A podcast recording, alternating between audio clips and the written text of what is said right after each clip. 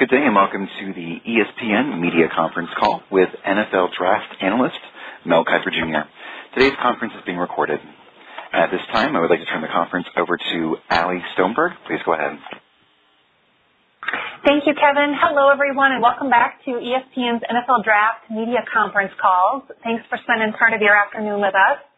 As you may have seen earlier this morning, ESPN.com released Mel Kiper's first NFL mock draft for 2018. And later today, Mel, fellow NFL draft analyst Todd McShay, our NFL front office insider Bill Polian, and host Wendy Nix will discuss that mock draft in a SportsCenter special. And that'll air from 7 to 9 p.m. Eastern on ESPN2. So in addition to this call, you'll be able to get some other great insight on that show. Alrighty, we'll go on to the Q&A, and in respect for your time and for Mel's, please skip the hi hellos or other personal greetings and begin right away with your question. We'll try to get to as many people as we can here. First question goes to John O'Connor, and then we'll go to Mike Barber. Go ahead with your question, John. Mel, Richmond quarterback Kyle Lauletta. Mm-hmm. Very good play. He's got a chance.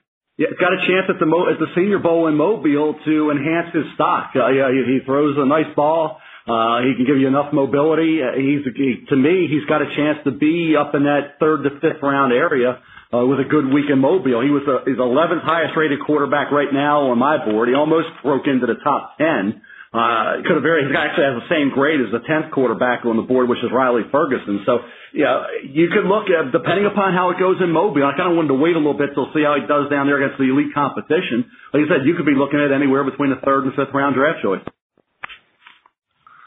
We'll go to Mike Barber and then Nate Ulrich with the Akron Beacon Journal. Yeah, I'd like to ask about Wyatt Teller out of Virginia Tech. What kind of a projection round? What are his strengths? And I'm also curious, Tim Settle, their defensive tackle, who came out as a redshirt sophomore. What's his projection, and how do people view somebody that young at that position? Well, I'll tell you what. So we get the Settle in this. As far as Wyatt Teller, a solid veteran. Look at a guy that's technically very sound, can pull trap. I think he's right now I have him as the sixth highest rated guard, and one of those is a tackle moving inside. The other is a guard who can play center. And Austin Corbett from Nevada, and the other is Isaiah Wynn, a tackle who will be a guard. So if you look at it from a standpoint of round-wise, I'd put him probably in the fifth, sixth-round area. Settle, big body in the interior. I saw him in three games, very impressed. I mean, I moved him up to the sixth highest-rated defensive tackle. That gives him a chance to be like a third-round pick. So we'll see how he does at the workouts and things like that, but I like the fact he's such a big body. He's got athletic ability. He holds the point. He fights through double teams. He was a much better player than I thought he would be when I looked at him over the last couple of weeks. We'll go to Nate Ulrich, followed by Darryl Slater with the Newark Star-Ledger. Hey, Mel, can you break down Allen, Rosen, Darnold as it pertains to the Browns at number one overall, obviously? Going with Allen at number one has gotten a lot of attention with your mock today, and I'm just wondering your evaluations of those three guys, but also how much of that has to do with, Rosen reportedly wanting to avoid the Browns, if it has anything to do with that at all. Well, it's a couple of factors. I think that, that's certainly a minor factor because things can change in that regard. I don't know if the Browns, if they really like the quarterback, really care about that, he's not going to sit out the year, and you can very easily with conversations change things. And I think if you look at, the Cleveland Browns personnel and the fact they have John Dorsey as a GM, he might be changing his thought process just a bit on that. But I went with Allen for the fact that he finished strong. He had the big game against Central Michigan, and he's got the physical capability to do the job in the weather conditions like Ben Roethlisberger and Carson Wentz, players that the quarterbacks will be compared to, with that size and the physicality and the arm strength and mobility and the toughness and the competitiveness for playing in Cleveland, Pittsburgh, Cincinnati, and Baltimore every year. So, that's why I think Allen would, for me, with the big-time arm and the big body, was the reason I gave him that slight edge over Rosen and Darnold. And then as far as Rosen, injured the last couple of years, shoulder 2 years ago, concussion protocol this year, two concussions, wasn't able to play in their bowl game.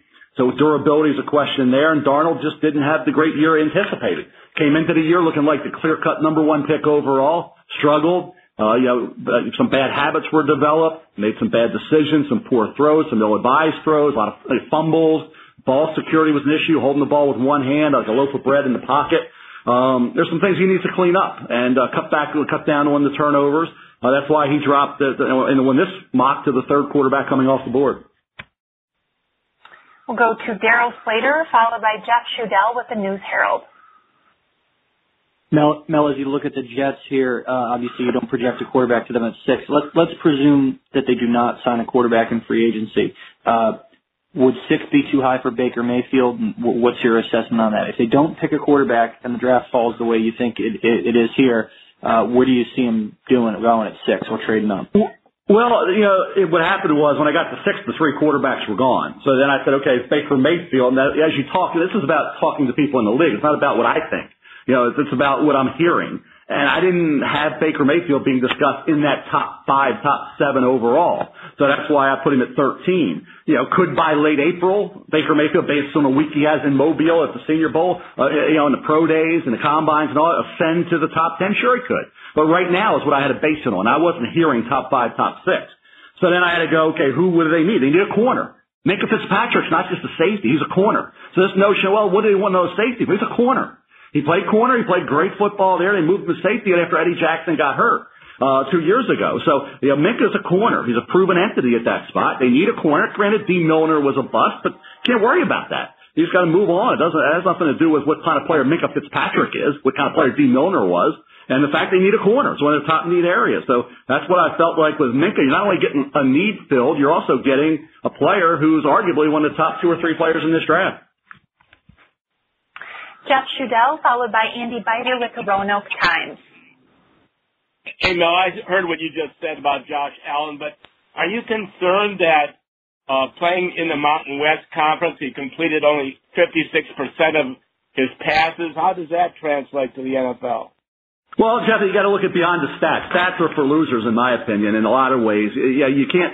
The kid won. I mean, you say, what was his record when he was out there? They won football games. And the stats, like I say, there's a lot of guys have stats and can't get their teams over 500. Wyoming this year lost 4 key guys to the NFL. Center Chase Rulia, who played in Washington, running back Brian Hill, tight end Jacob Hollister, and wide receiver Tanner Gentry. All those guys were on NFL rosters. Wyoming can't reload, yet he led them to a bowl game, and the 2 games he didn't play in, they lost. And if you go to watch the throws, it wasn't all on him. Incompletions are a result of bad offensive line play, not having a running game this year with the loss of Brian Hill, receivers dropping balls. There's a lot of factors that contribute to that. And he had the shoulder injury against Air Force, and he missed 2 games. He came back in the shoulder when he didn't have to play in the bowl game, and he played great. So, you have to look kind of – I understand that that's an area – that's the concern. That's why he's not lock, stock, and barrel number 1 is because of that 56% completion percentage. No other quarterback in the NFL that started this year outside of Josh McCown came out of college with a lower career completion percentage. So I get that. I get that stat. But, if you don't like that stat, nobody would even take him in the first round, if that's a bothersome thing. But I think you have to look at the tape, watch every throw, and see how many of those were because of Josh Allen just being not accurate, not precise, and how many were on somebody, on the receiver, the line, or whatever. And I think they'll find that completion percentage was a little bit misleading. Now, certainly there are times when he could be a little more precise and a little more accurate, but for the most part, if you watch the kid play, I mean, he can whip at any point on the field, very competitive, great mobility. Like I said, he finished strong and the other 2 quarterbacks didn't. Andy Biter, followed by Angelique Shangelis with the Detroit News. Hey, Mel, I found your mock draft today. You're very bullish on Tremaine Edmunds. I was curious why you see so much upside on him and if there are any sort of comps in the league right now that you see for him. And also was wondering what you think of his brother, Terrell. Yeah, I mean, Tremaine is a physical and athletic, just specimen. I mean, he's you could say freakish talent, just a top-level athlete. And he can play, and he has inside and outside. And the inside linebackers with great length, John Gruden's always pointed this out, inside linebackers with great length are very valuable. And I'm sure John will have an interest in Tremaine Edmunds for that reason. He loves Zach Cunningham last year coming out of Vanderbilt, who had a very good rookie year with the Houston Texans, was one of the top defensive rookies in the league. So having height at inside linebackers is a rarity. Normally they'll see 6'3", 6'4" inside linebackers. And they disrupt quarterbacks, passing lanes, and their quarterbacks hate seeing tall inside linebackers out there, and he's athletic. He can play inside, outside. He's had over 100 tackles the last couple of years. You think about production, the work ethic, the physical and athletic talent, the bloodlines with his father, who I scouted when he was a tight end at Maryland. That's why I have him going right now, 12 to Cincinnati. He could even go a little higher than that. His brother, twin brother, could also go, I think, in the second round area, the safety. Another talented kid, who could end up being, like I say, a second, third round pick. So, but Tremaine's the one that I think, by the time we get to late April, is going to be a really hot prospect. Angelique Shingelis, followed by Rob Gray with Cyclone Fanatic. Mel, what makes Maurice Hurst so appealing? I mean, you've got him in your first round. And also, if you could touch on, obviously, from Michigan, Cole and Khalid Hill and Mike McCray. Yeah, I think in terms of a guy like this, I think in today's NFL, you got to get after the quarterback and be disruptive. And that's what, Maurice Hurst is. And for Buffalo, you don't have Marcell Dareus anymore. You don't have, the defense of Kyle Williams as a free agent. So I think you look at it, and that's a neat area for the Buffalo Bills. And I think somebody that can give them, if you look at all the defensive tackles production, his was better than just about anybody in terms of getting behind the line of scrimmage, tackles for lost sacks, and harassing quarterbacks. So I think for a three-technique disruptor, quick off the ball, he's the kind of guy, I think, for Buffalo and for teams looking, as I say, for a disruptive defensive tackle. They're hard to find, and he's one of those guys. You think about the fullback position, the versatile guys like Hill, more of a late-round pick. McCray, I think he could end up, depending upon how he works out, I think, I have him right now as the ninth best inside linebacker. He can play, he's versatile to play both. He could be a good backup special teams. I think maybe late round for him, and a guy that certainly can make a team and be a contributor. Rob Gray, and then Catherine Terrell with ESPN Cincinnati. Mel, I wonder how you evaluate a couple of Iowa State players, receiver Alan Lazard and, I guess, unconventional linebacker, situational quarterback Joel Lanning. Yeah, Lazard's a big body, tall receiver, jump ball situations, the fade routes, and, he can go up and get it. He doesn't get a lot of separation. That's the thing. I think the quickness in the burst out of his break is something he'll need to work on. Because in the NFL, cornerbacks are in your hip pocket more than they are in college, and he had trouble, like I say, getting that great separation on a consistent basis. But he could end up, depending upon how he runs and how he tests, early to mid-day three guy. I think Lanning's interesting because they said quarterback turned linebacker. That doesn't happen very often. And I know you talk about what Matt Campbell had to say about him, and he's revered out there in Ames. And just the kid gives you everything he has. Blood, sweat, everything. He lays it all on the line. And to me, I wouldn't be surprised at all if he got drafted late. And he's the kind of kid with his overall versatility and love for the game and passion for the game and toughness. He can can help you on special teams, versatility. You put him in, if you get injuries at quarterback, you can always do that. In a pinch. So I think late rounds for Lanning. It's a great story. Catherine Terrell, and then Alex Hickey with SEC Country. Hey, Mel, you said you thought Tremaine Edmunds might fit in best as an outside linebacker in Cincinnati, but they already have Vontaze Burfict and Vic Vigil at the Sam and the Will, and then Carl Lawson, who can maybe play linebacker. So kind of what do you see them doing with him, and do you think primarily he'd be drafted as a middle linebacker there? Yeah, he would be in there. Now, Ed Lawson's a defensive end with his hand on the ground is where he's best, and he always feels more comfortable going after the quarterback and pinning his ears back. So he's a defensive end. And of course, perfect situation. Great player. The great player when he's on this field, heck of a player. Should not have been undrafted. Obviously, should have been drafted. Played like a first-round pick when he's out there. But I think with Edmunds, he gives you so much versatility. And you're talking about you can scheme him inside or out very easily. He can give you in pass rush situations. He can give you an outside presence. He can give you an inside presence, as I said, with his height and his athleticism and the way he roams sideline to sideline. So I think he would fit in well at Miami, Oakland. There's several teams picking early that could look at Edmunds, and not just the Cincinnati Bengals. And obviously, I wanted to give them an offensive lineman, but I just didn't have one there. McGlinchey, I had going from Notre Dame one pick earlier. We'll go to Alex Hickey and then Anthony Dasher with UGA Sports. Martin Key and Derrius Guice, neither of those guys are in your first round. Why is that? And then who do you see as the third LSU player to come off the board this year? Yeah, it wasn't that – Key just didn't have the kind of year expected. So I think he's more of a second-round pick. Guice, you thought about maybe getting him into the late first round, but running backs historically drop. Look at Alvin Kamara. People had him in the late first round projections. He goes in the third round, and he's not. And this kid's not as good as Alvin Kamara. So it was in college. Derrius Guice, Kamara gave you more versatility, and Guice is a good player, but I think Guice is more of a second round pick, which would put him higher than Kamara went. Let's say Kamara went in the third round. So I think you look at Guice as a 2. I think DJ Chark is going to be interesting, but I think you look at this team right now, and there's a lot of guys who are going to go, I think, day 3. I think Jackson certainly could. Tolliver, the defensive backs, have a pretty good history at LSU. They certainly have a chance. But I would say right now, Chark, because of his size and his athleticism, he had the punt return against Auburn. I think could be a kid to at least keep an eye on, like I say, day 3, which is where most of these kids, like Dante Jackson and Tolliver, figure to go.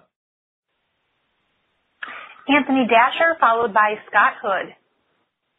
Yeah, Mel, I just wanted to get your latest take on Nick Chubb and Sony Michel. And in the case of Sony, how might his performance in the playoffs improve his stock in the eyes of NFL teams? A lot. I thought he moved up into the late first, early to mid-second round, so I didn't put him in the first-round projection for the same reasons I talked about Derrius Guice, that running backs just don't go as high as you think they will. Because a lot of teams don't need them, and they know they can get great value at that spot. But I think when you look at Sony Michel's solid second-round pick, he's got that burst outside, the bounce outside ability, the inside running ability. He blocks extremely well in pass protection, can catch the ball out of the backfield. I think Sony Michel helped himself probably this year, late this year. He went probably from a 4th or 5th-round pick up to a second-round pick.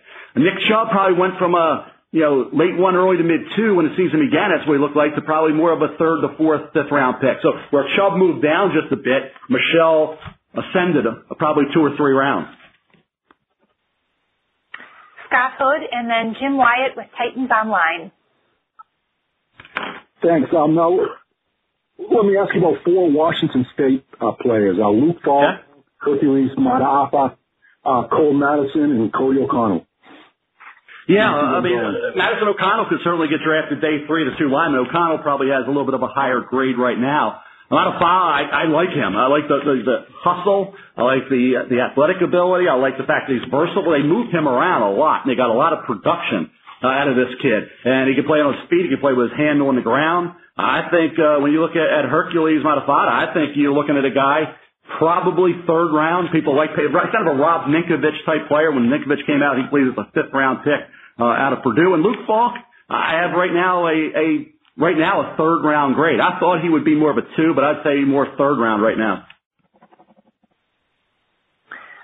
We'll go to Jim Wyatt, followed by Josh Katzenstein with the Times-Picayune.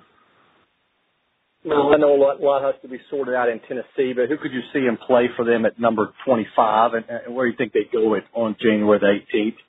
Well, I think the guard, if there's a guard that was there at that point, and there's a couple guys that I think could be like, wild card or curveball type picks would be Austin Corbett, a center guard out of Nevada, and Will Hernandez, a guard out of UTEP. Both those kids will be at the Senior Bowl this week coming up. But I went with the pass rusher in Harold Landry. Harold Landry at Boston College didn't have the kind of year expected, a little nicked up here and there, but overall two years ago showed great pass rush ability. Morgan and Arakpo are not, 23, 24 years of age anymore. They're getting up there in age.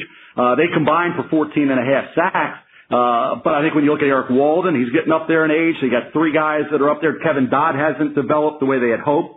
So while they were tied for 5th in total sacks, it was kind of distributed over a lot of people. The most sacks they had was the 7.5 by Morgan. That's it. And like I said, and they're going to start having somewhat you would think of a little bit of a drop-off as they keep getting older. So I went with a young pass rusher and Harold Landry from Boston College. Josh Katzenstein, followed by Mark Gaughan with the Buffalo News. One thing on the Saints and then LSU.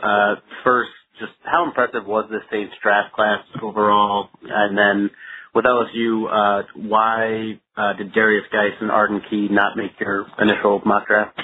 Well, I just said about Key. I just explained about Key. Key didn't have the year expected. He had the injury. I think you're looking at more of a second-round pick now. And Guice, I could have put Guice in the late first. I didn't find a team for him. He had a good year, not a great year. Remember, he also had the injury to deal with. But I think you're looking at a good, solid second-round pick there. In terms of the Saints, a great draft. I mean, that draft catapulted them in what they would have hoped would have been a Super Bowl. And had they won that game, Sunday probably would have been in the Super Bowl, I believe. I think they could have gone to Philly and won, and then maybe won the Super Bowl. But unfortunately, it didn't happen. But you look at this year, I think the thing that's overlooked is third down conversion rate. Despite having a great quarterback in Breeze, a great running back tandem in Kamara and Ingram, they still could not convert third downs on a regular basis. They were 19th in the NFL. They were 2-for-9 against the Minnesota Vikings this past weekend. That's why I gave them Cortland Sutton. They got 104 catches from Michael Thomas, only 53 from the number 2 guy, Ted Ginn.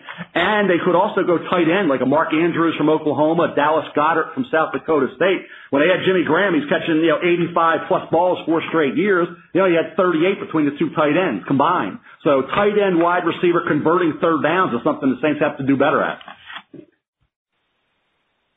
Mark Gaughan, followed by Bob McManaman with the Arizona Republic.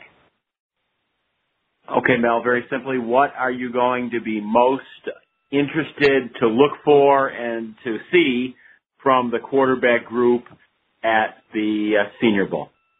Well, I think all eyes are going to be on Josh Allen and Baker Mayfield. Mason Rudolph was supposed to go. Now he's just going. He's got an injury. He's not going to be playing down there. He'll go there for just the measuring, and that's it. And I guess the interviews and things like that. But I think it will be obviously be Josh Allen and Baker Mayfield. Baker will be watched very closely, see how he handles himself all over the place, because you want him to be the CEO of your football team. And for Josh Allen, just to go down there and do what Carson Wentz did. And for Baker's got to do what Russell Wilson did. Show that, hey, despite not having ideal height, he didn't have many passes batted down at the line, and he can do the job against the great talent that'll be down there. And as I said, for Josh Allen, just stick out as a big-time quarterback because, Rosen's not going to be there and Darnold's not going to be there. And it's a great opportunity for Josh Allen to show that, hey, just doing the eye test, he looks like the number one player overall. Bob McManaman, and then Greg Pickle with Penn Live. Hey, Mel, you got the Cardinals taking Josh Jackson, the Iowa corner. What do you like about him? And more importantly, I guess, can you see Arizona going quarterback at 15? Which one? And could they trade up to get one of those top 4 that you have in your first time? Yeah, that was a possibility. I had them at one point in taking Baker Mayfield, and I had moved them up to Washington because of the Kirk Cousins situation. So if they could jump over Washington, they could get possibly Mayfield. And this is so early, they're trying to speculate on where kids are going to go. But that's a possibility, is the quarterback position. Cornerback, Williams is a free agent.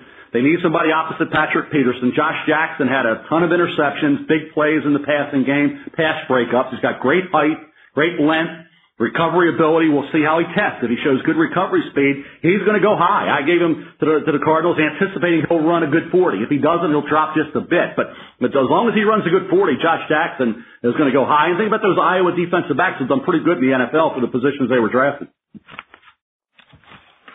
Greg Pickle, and then Matt Charbonneau with the Detroit News. No, you had Saquon Barkley atop your big board. I'm curious who he compares to in terms of guys you scouted over the years, and then 2 other Penn State guys, Marcus Allen and Mike Gesicki. What do you see therefore as come draft day? Well, I think with Barkley, the way he bounces, there's a strength in the lower body, the leg strength. He balance through traffic. He's a heck of a player, and you're hoping he's going to be like Fournette and Ezekiel Elliott and Todd Gurley. That's what you're hoping. That he can continue on. He can pass block very effectively. He catches the ball out of the backfield, not only swing passes, but down the field.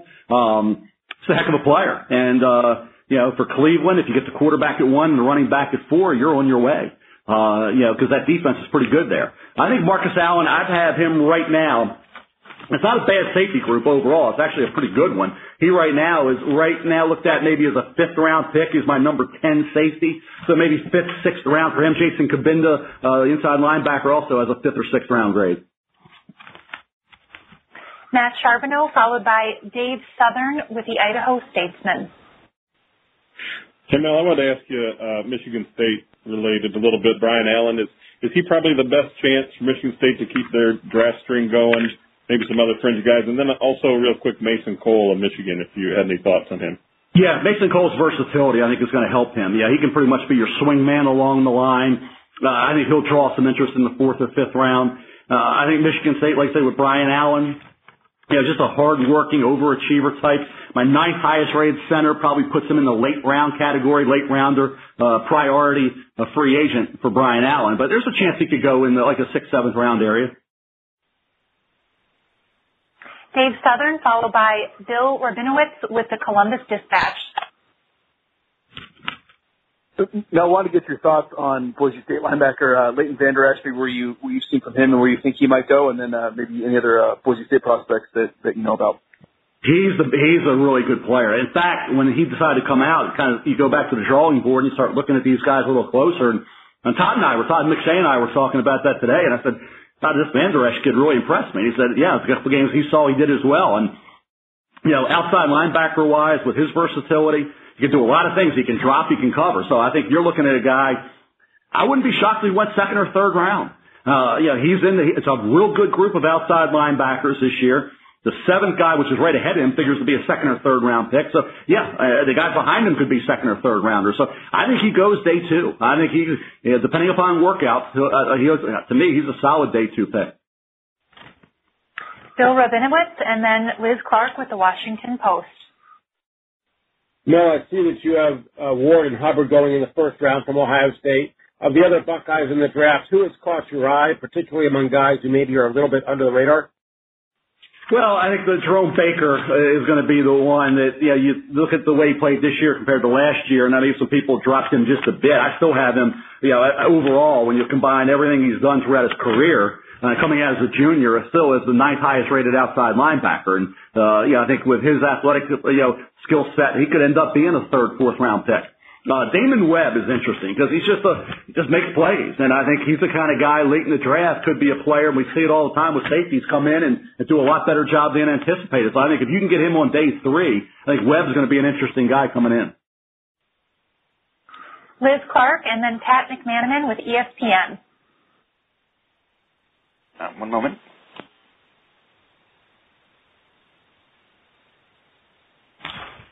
Please go ahead. I'm fine. So please skip ahead. I'm sorry. Thanks. We'll go to Pat McManaman, followed by Chris Brown.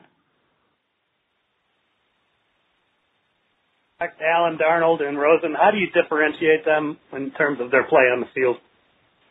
Well, this year, Allen struggled a little bit early because he lost all those players to the NFL. Came on a little bit. Then he had the shoulder injury against the Air Force late in the year. Missed 2 games. Came back to the bowl. Played really well. So I think from a physical talent standpoint, he's the best.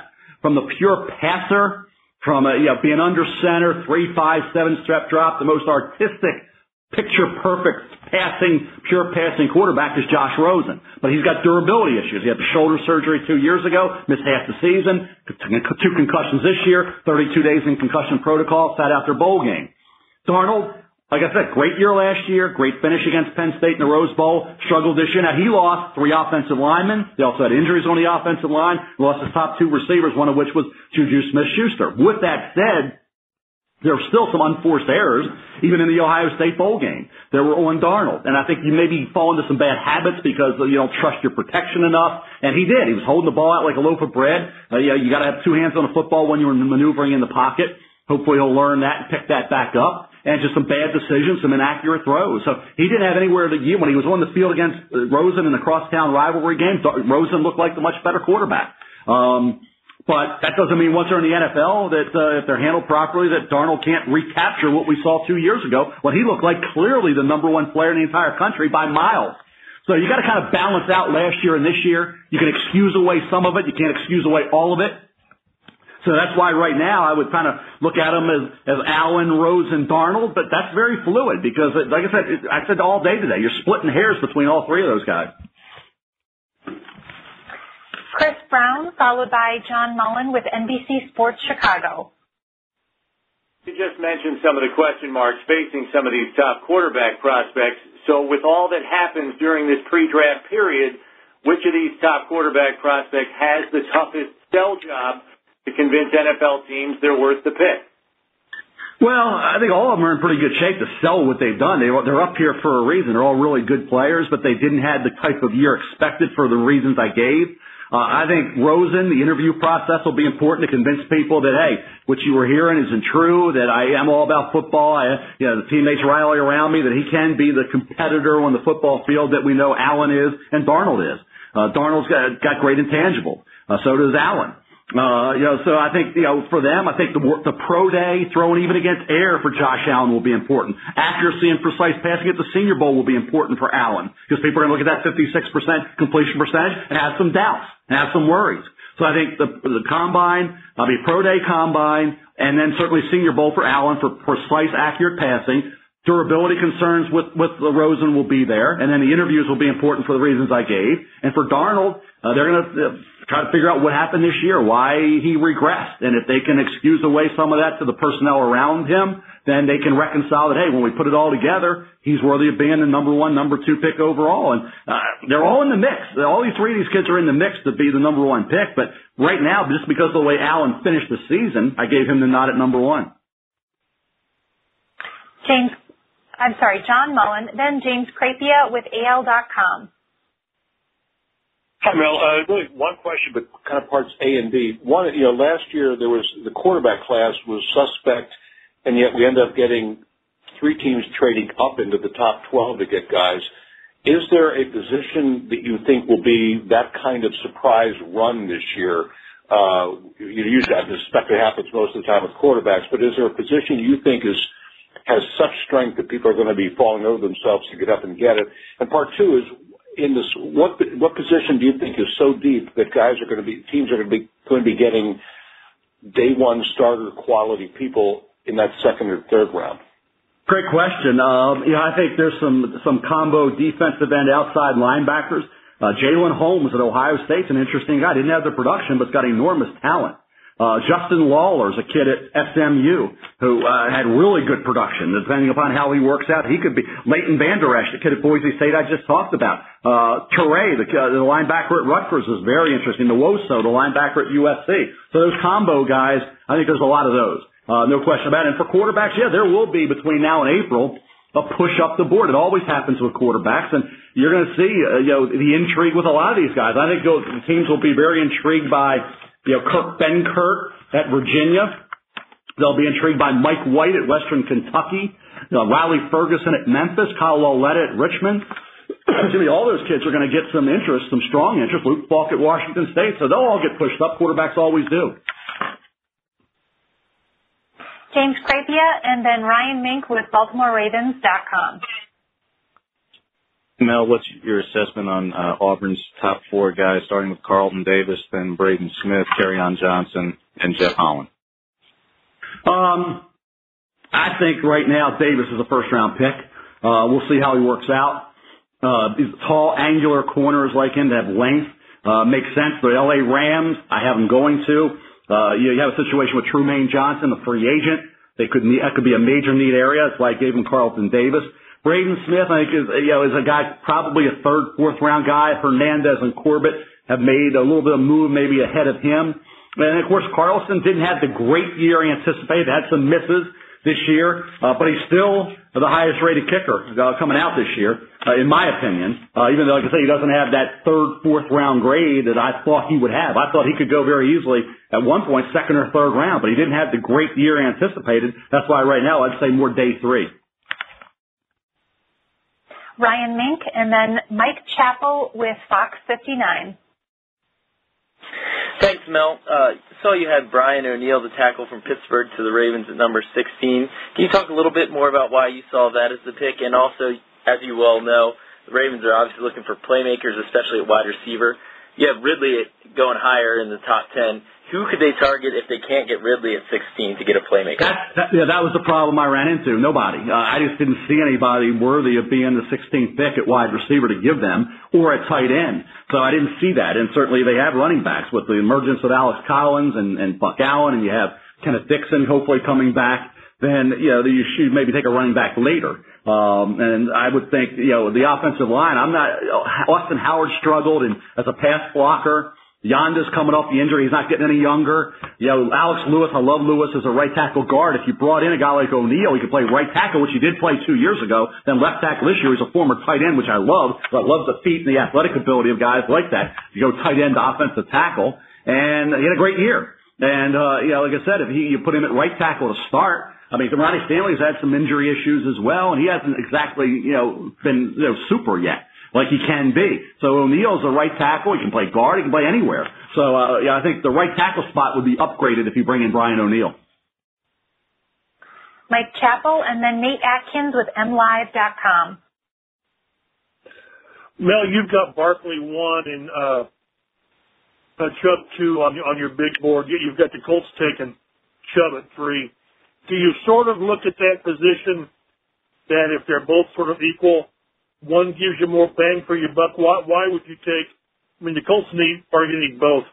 Why would you take the pass rusher over the running back if they're sort of both right there for you? Yeah, it's a good question as well. It's just a gut feel. That running backs you can get historically later. I've talked about Kareem Hunt, Kamara, a lot of other guys. And Marlon Mack, you got some production out of at Indianapolis as not an early round pick. So to me, the pass rusher, Bradley Chubb, you could make an argument is the best player in this draft.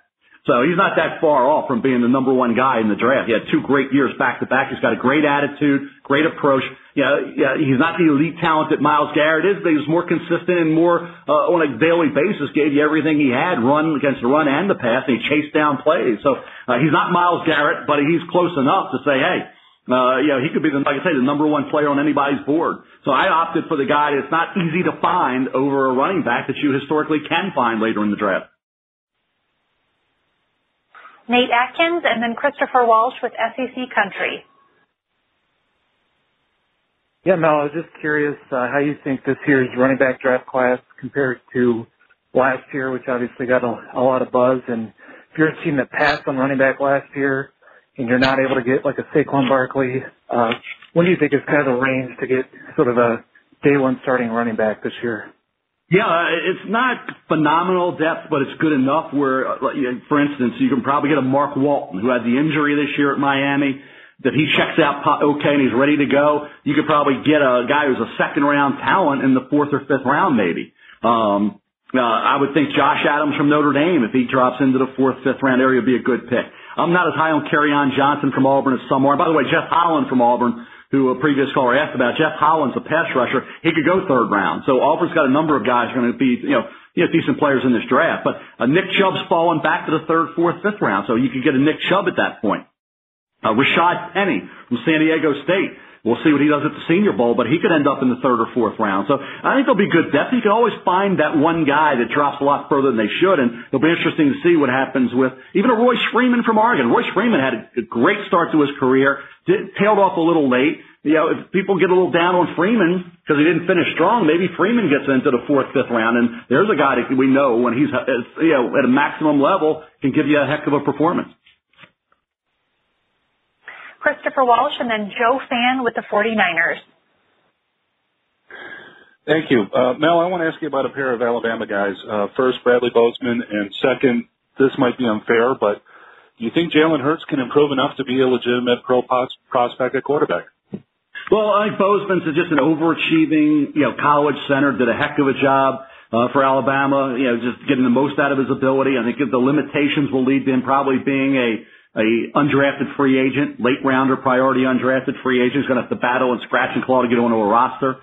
Hurts left the way to be a true junior this year. Tua's obviously passed him by as being the more multidimensional passing quarterback who can also run. But Jalen Hurts was a great leader, tough, phenomenal runner, clutch guy, just did enough in the passing game to get by. And when they needed more, they went to Tua and they got it. So, who knows? I don't think Nick's not going to discard Jalen Hurts, but to say he's a pro prospect right now, I would say no. I don't think he's as a quarterback, I wouldn't say he's an NFL quarterback prospect, but we'll see if he can maybe make a change to another position down the road as well. Joe Fan and then Matt Jones with the Democrat Gazette.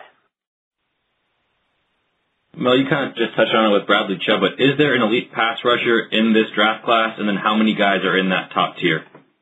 Well, I think certainly Chubb is an elite pass rusher, no question about that. I think when you look at who else could be, Marcus Davenport from Texas San Antonio He has the height, the wingspan to take off, to really be a heck of a lot. Him going 14 to Green Bay. Green Bay's desperate for improvement in their pass rush. Sam Hubbard, quiet until late in the year at Ohio State. He's a guy, gives you everything he has. He could be a late round guy that, will get those coverage sacks and give you great hustle and, a solid performance. Not spectacular, but solid. Rasheem Green from USC. I gave him to New England at 32. He's kind of sneaky as far as how good a pass rusher he is. People don't give him enough credit. He had a heck of a year. Really impressed me with the way he played. So I think he's interesting. Jalen Holmes, Ohio State, doesn't have the stats, but people are going to look at him as a second or third round pick with the way he tests. And when he was on, he had that great finish to the season. He's interesting. Duke Ejiofor from Wake Forest is another guy, and I mentioned Mata'afa from Washington State and Justin Lawler from SMU. Owusu from the USC had a great finish. Durance Armstrong from Kansas, very underrated player coming out. Toure from Rutgers, underrated player. So yeah, there are a lot of guys that can get after the quarterback coming off the edge in this draft. Matt Jones, and then Ryan Dunleavy with NewJersey.com. Austin Allen, Frank Wagnow of Arkansas, what you think of their status and what they could do with the All-Star games over the next couple of weeks? Yeah, Allen is more of a guy, you would say, free agent type guy as far as the draft. I think you look at Wagnow as a guy who right now is the second highest rated center coming off the injury. I'd say third or fourth round would be where my projection would be for Wagnow. He's likely ahead of James Daniels from Iowa. If Daniels or Will Clapp from LSU move ahead of him, maybe drops down a round from that into the fourth round from the third. But Ragnow's going to be a guy I think can anchor an offensive line in the NFL for a long time. Ryan Dunleavy followed by Charlie Potter with 247 Sports. Mel, I've heard your breakdown of the top three quarterbacks. What makes Rosen the right call over Darnold for the Giants, and is there any chance you think they don't go quarterback there? Well, Saquon Barkley, we've talked about him for a lot of teams. I mean, the Colts certainly could look at him, Cleveland, the Jets, and the Giants, too, could look at Saquon Barkley. Orleans Darkwood gave him a lot, but you look at, say, a guy like Barkley is a heck of a talent, and he can do everything. He blocks extremely well, which is very underrated. You got to block, you got to protect the quarterback, you're the last line of defense for the quarterback, blocking. So, to me, yeah, he has a great value, catches the ball down the field. So, yeah, he could be in the mix for the Giants, but if they take a quarterback, I went with Rosen. He's NFL ready, smartest quarterback Jed Fish ever coached, great pure passer. He had a better, when you saw Darnold and Rosen on the same field at the crosstown rivalry game late in the year, I don't think anybody saw that game and said that Rosen wasn't better than Darnold. He was better that day, he had a better year overall. So that's why I went with Rosen over Darnold. Charlie Potter and then Ed Valentine with SB Nation. Hey, Mel, you had four Alabama guys in your mock draft today, and they had five juniors declare early. And I was just wondering what your overall thoughts were on Alabama's draft class this year, especially the guys you have going in the first round. That's a great draft class. I mean, Minkah Fitzpatrick's one of the best players in this draft. Play corner, can play safety, slot, everything. He's done it all.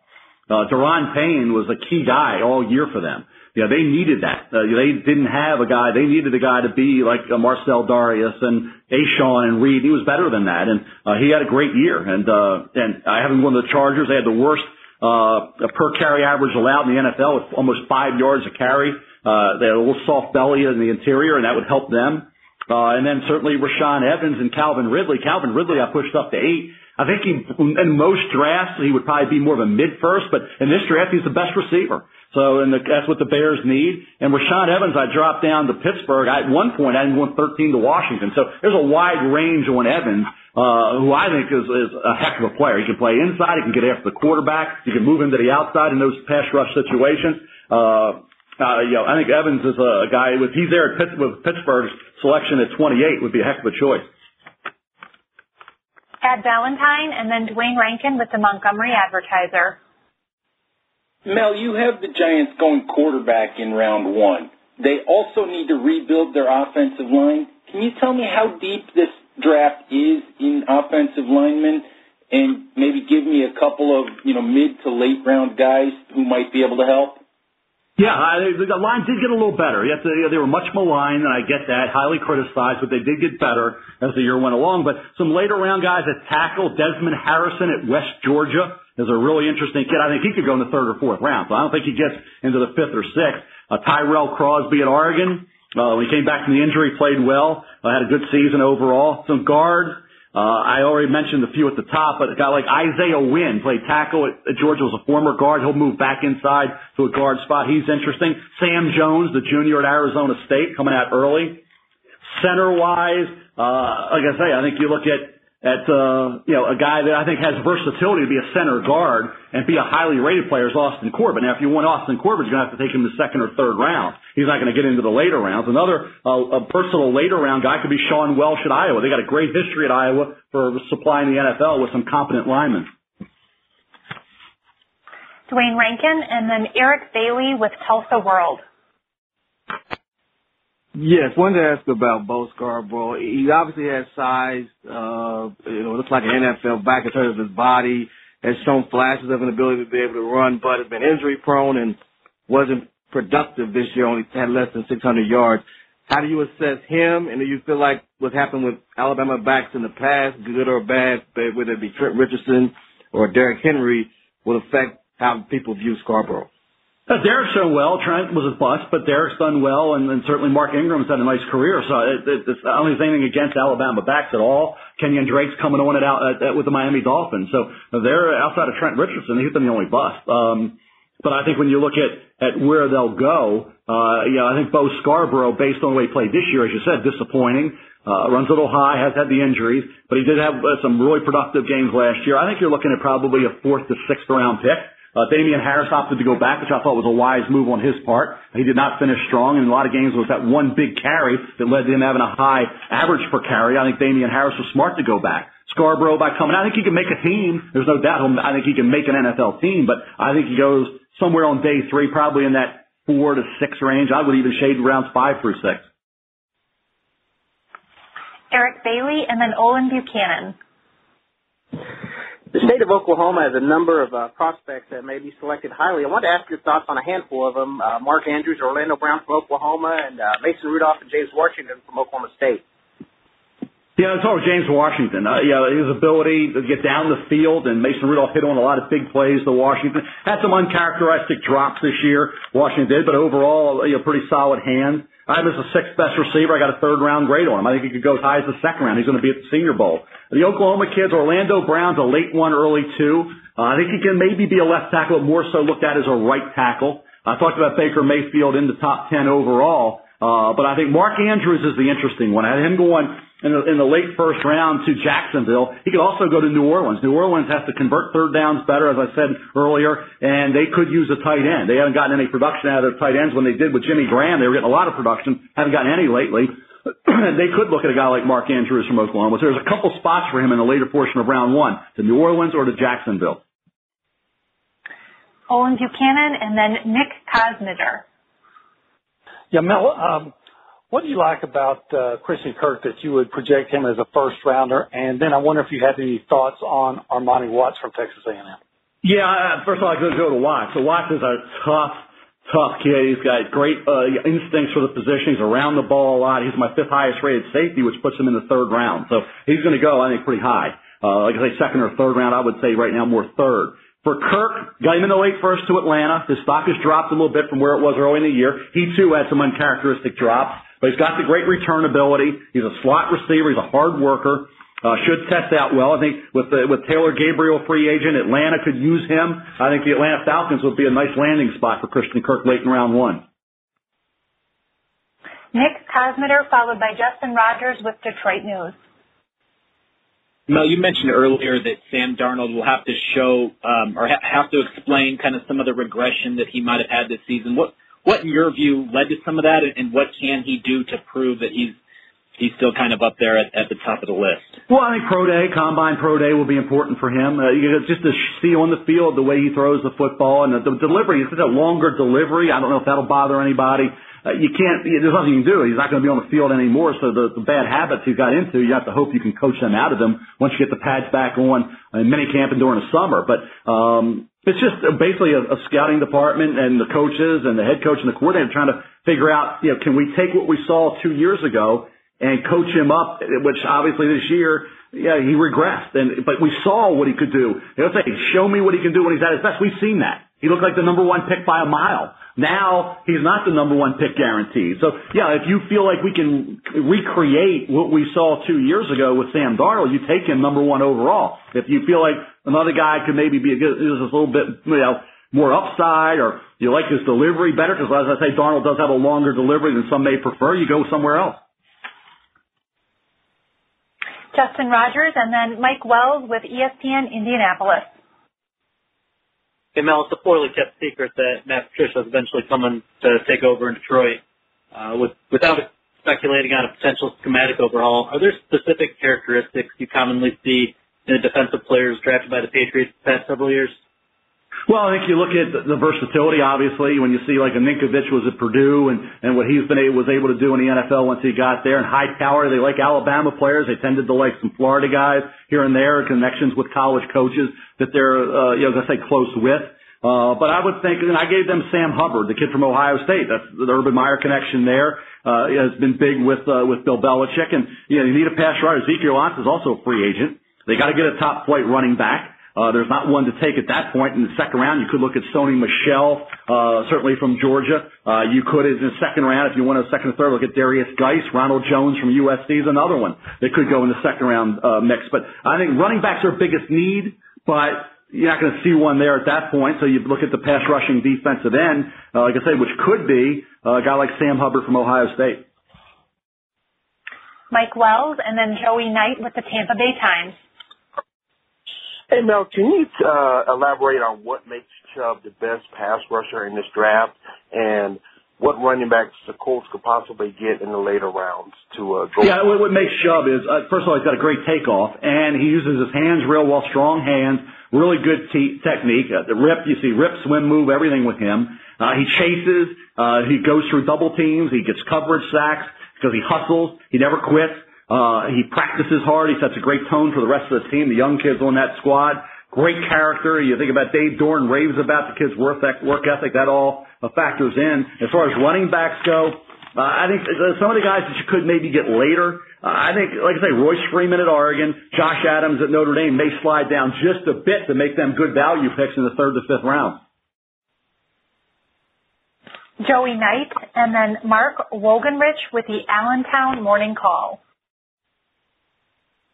Mel, what do you think are Quentin Flowers' chances of making an NFL roster quarterback? And if not a quarterback, you feel he has a chance to make a roster at some position?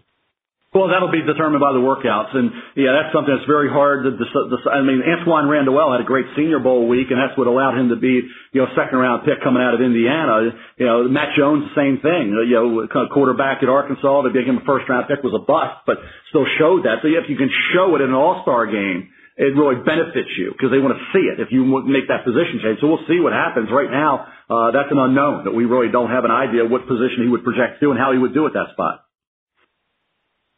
Mark Wolgenrich, followed by Mark Weiser. Mel, in your opinion, how did it happen that the running back drafted as number one fell out of favor over the years in the NFL? And if he can buck that trend, how would Saquon Barkley go about doing that to become the number one overall pick? Well, it's been a kind of where the elite running backs have gone. Okay, you know, Todd Gurley went. First of all, Trent Richardson went, was a bust. Then you had Gurley. And then you had Zeke Elliott. And you had Leonard Fournette. So you've had the elite guys go. Okay, Christian McCaffrey went because of his great versatility. Look what kind of receiver he was for Carolina. But I think in this draft, you know, if you're looking at Barkley as that type of player, he's going to go in the top five. But a lot of teams are going to say, okay, look at how many running backs. Look at the playoffs last year. I mean, one team had a running back in the first round. That was Dallas and Ezekiel Elliott. So I think you look at this year in the Final Four. Minnesota had Dalvin Cook. He was a second-round pick. He was looking great until he got hurt. Now Murray's their guy. Think about New England with James White and Dion Lewis and what they were able to get. You know, Philadelphia Eagles, the same thing. You know, Ajayi was not an early-round pick in Miami. And Blount was undrafted. Okay? So you think about the teams there. You know, Philadelphia, Minnesota. Now Jacksonville took Fournette. And now they're in the Final Four, so one Final Four team had a first-round running back. But that's why they think they can look at Kareem Hunt, Alvin Kamara, and a lot of others that are really, really good, that we don't have to invest a first-round pick in a running back for that reason. Really good ones tend to slide down further than they should. Unfortunately, we just have time for one more question, As a reminder, Mel will share more draft insights during tonight's SportsCenter special, 7 to 9 p.m. Eastern on ESPN2, and then we will certainly have more calls as we get closer to the draft. Mark Weiser, question goes to you. Sorry about that, I was on mute. Following up from earlier, why do you say Nick Chubb dropped down draft boards this season, and what do you make of the decision of defense lineman Trenton Thompson to enter the draft as a junior? Well, yeah, Thompson didn't have the year expected. But you know, I don't know why guys leave early. They aren't first-round picks. I would say if you're not a first-round pick, go back. But, you know, where will he go? He still has a chance to be a third, fourth, fifth-round pick. We'll see how the process plays out. It's a little too early, but he looked like a first- or second-round pick. Went into the year, didn't have that type of season. Same thing with Chubb. It was more late in the year. It was Sony Michel that was really the key guy. And the pass blocking of Michel is better than Chubb, and I think then the versatility overall, being able to bounce in, you know, run it up the gut, tough inside, and be able to bounce outside, and have that dual versatility as a runner is why Chubb is going ahead of. Sony Michel has moved ahead of Nick Chubb. Unfortunately, that's all the time we have. Thank you so much to our media members for joining us today, and like I said, more conference calls in the future. Have a great rest of your week.